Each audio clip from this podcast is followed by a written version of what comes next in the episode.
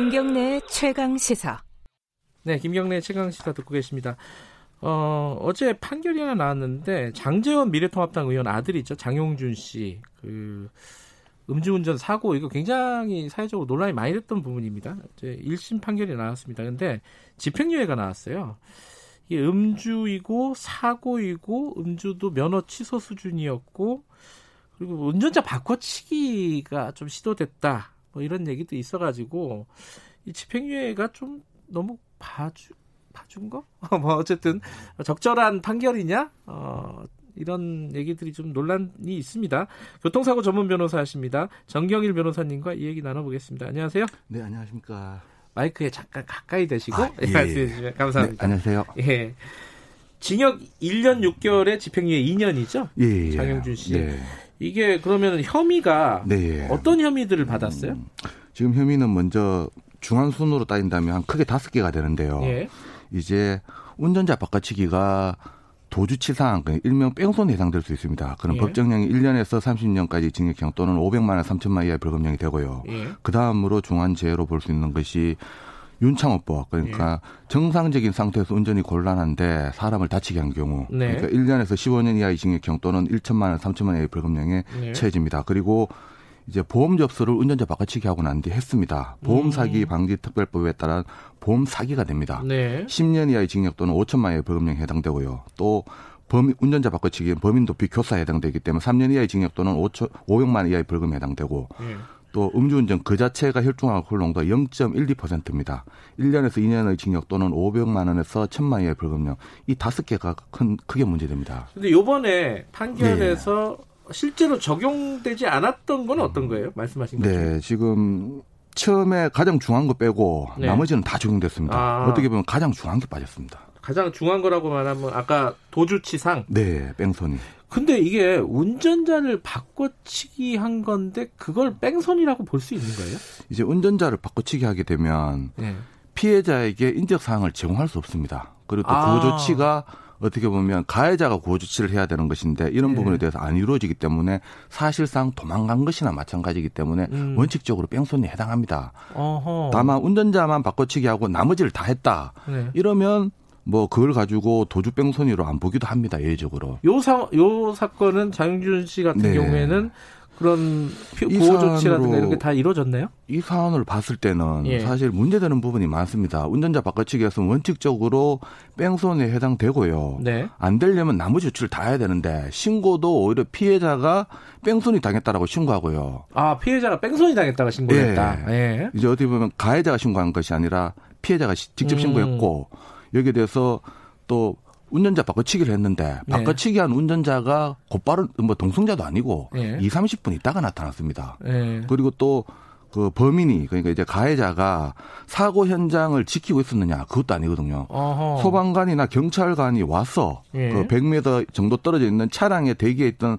사람을 직접 만나 가지고 이야기를 했다라고 합니다. 음흠. 이런 부분 봤을 때뭐 뺑소니에 해당되느냐 아니면 예외적으로 뺑소니에 해당 안 되느냐 충분히 할 수 있는데 경찰 단계에서 여기에서 뺑소니에 대해서 무혐의로 송치를 했습니다. 그, 아, 경찰 단계였어요? 예, 예. 음. 그때 당시에는 이와 같이 운전자 바꿔치기가 논점이 아니라 차량이 100m 정도 떨어져 있었기 때문에 어, 범행 현장을 이탈했다, 음. 도주했다라고 봐서 이 부분이 그럼 그 당시에 속도가 가해자 차량 속도가 빨랐습니다. 네. 빨랐기 때문에 100m 정도는 정지거리를 고려한다면 갈 수 있다. 그렇기 때문에 도주한 것으로는 볼수 없다. 좀 음. 거리가 떨어진 거는 그렇게 해서 뺑소니에 대해서 무혐의로 송치했는데 운전자 바꿔치기 부분에 대해서는 별도 언급이 없는 부분에 대해서는 좀 납득이 안 됩니다. 그 운전자 바꿔치기는 그러면 경찰 수사 단계에서는 밝혀지지 않았던 부분인가요? 아닙니다. 아, 밝혀졌는데도 밝혀졌어. 어떻게 어. 보면 판결문에는 범인 도피 교사죄에 대해서 예. 처벌을 받았습니다. 범인 도피 교사죄가 됐다는 말은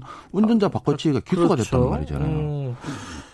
아니 근데 저잘 이해가 안 되네요. 그러면 네. 그 이런 운전자 바꿔치기를 해가지고 네. 뺑소니로 기소가 되거나 처벌이 됐던 사례들을 변호사님은 보셨어요? 네, 예. 아 그래요? 예, 보통은 위험운전 치상 그리고 네. 뺑소니 도주 치상이 두 개의 죄가 경합이 됩니다. 그러면 음. 가장 중한 죄의 2분의 1이 가중됩니다. 음흠. 그런데 지금 같은 경우에는 가장 중한 죄인 도주 뺑소니가 빠지고 네. 위험운전 치상과 보험 사기 방지 이 두 가지 죄가 경합되어서 어떻게 보면 처단량이 상대적으로 줄어듭니다. 음흠. 이런 부분에 대해서는 또 어떻게 보면 집행유예를 판결한데 좀 크게 영향을 미치지 않았을까 하는 생각은 듭니다.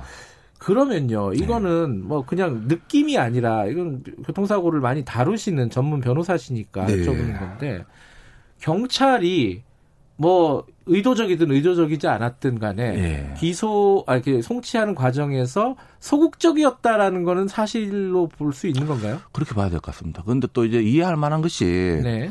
사고 나자마자 조기 합의가 이루어졌습니다. 합의. 예. 음. 거액 3,500만 원 합의가 이루어지니까 예. 결국 경찰 입장에서는 어떤 피해자가 적극적으로 뭐 어떤 것에 대해서 이야기를 해줘야 되는데 예. 뭐 어떤 피해 정도도 소극적으로 이야기할 것이고 사실관계도 뭐 어떤 피해자가 호소하는 차원이 아니라 음. 어떻게 보면 가해자를 도와주는 차원으로 이야기가 되다 보니까 예. 그 사실관계가 좀 정리가 힘들어져서 그런 것 있어 보이기도 합니다.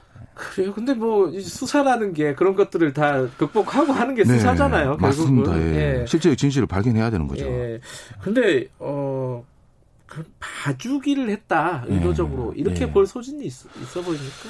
이제 제가 방금 이야기한 것처럼 운전자 바꿔치기 자체가 원칙적으로 뺑소니인데 그리고 네. 또이 다섯 가지 혐의 중에서도 가장 큰 혐의에 해당되는데 네. 나머지 네 개에 대해서는 꼼꼼히 어떻게 보면 조사를 잘했고 기소도 잘했습니다. 네. 뭐 가장 큰 부분에 대해서 좀 그때 무혐의하는 부분에 대해서도 뭐 차량이 100m 정도 있어가지고 도주율이 없다라는 식으로 분류했는데 운전자 바꿔치기 부분에 대해서도 명확하게 좀 정리가 필요하고 음. 지금 또 1심은 끝났지만 검사가 뭐 항소를 하고 거기에서 공소장을 변경해가지고 죄명을 추가해서 혐의가 인정된다면 이 부분에 음. 대해서 적극적으로 뭐 수사하는 방법도 있으니까 아니 이제 아까 검- 경찰 수사 단계에서 이게 송치할 때 이 혐의가 빠졌다고 하셨잖아요. 네, 빠졌습니다. 그 예. 도주치사하게. 네.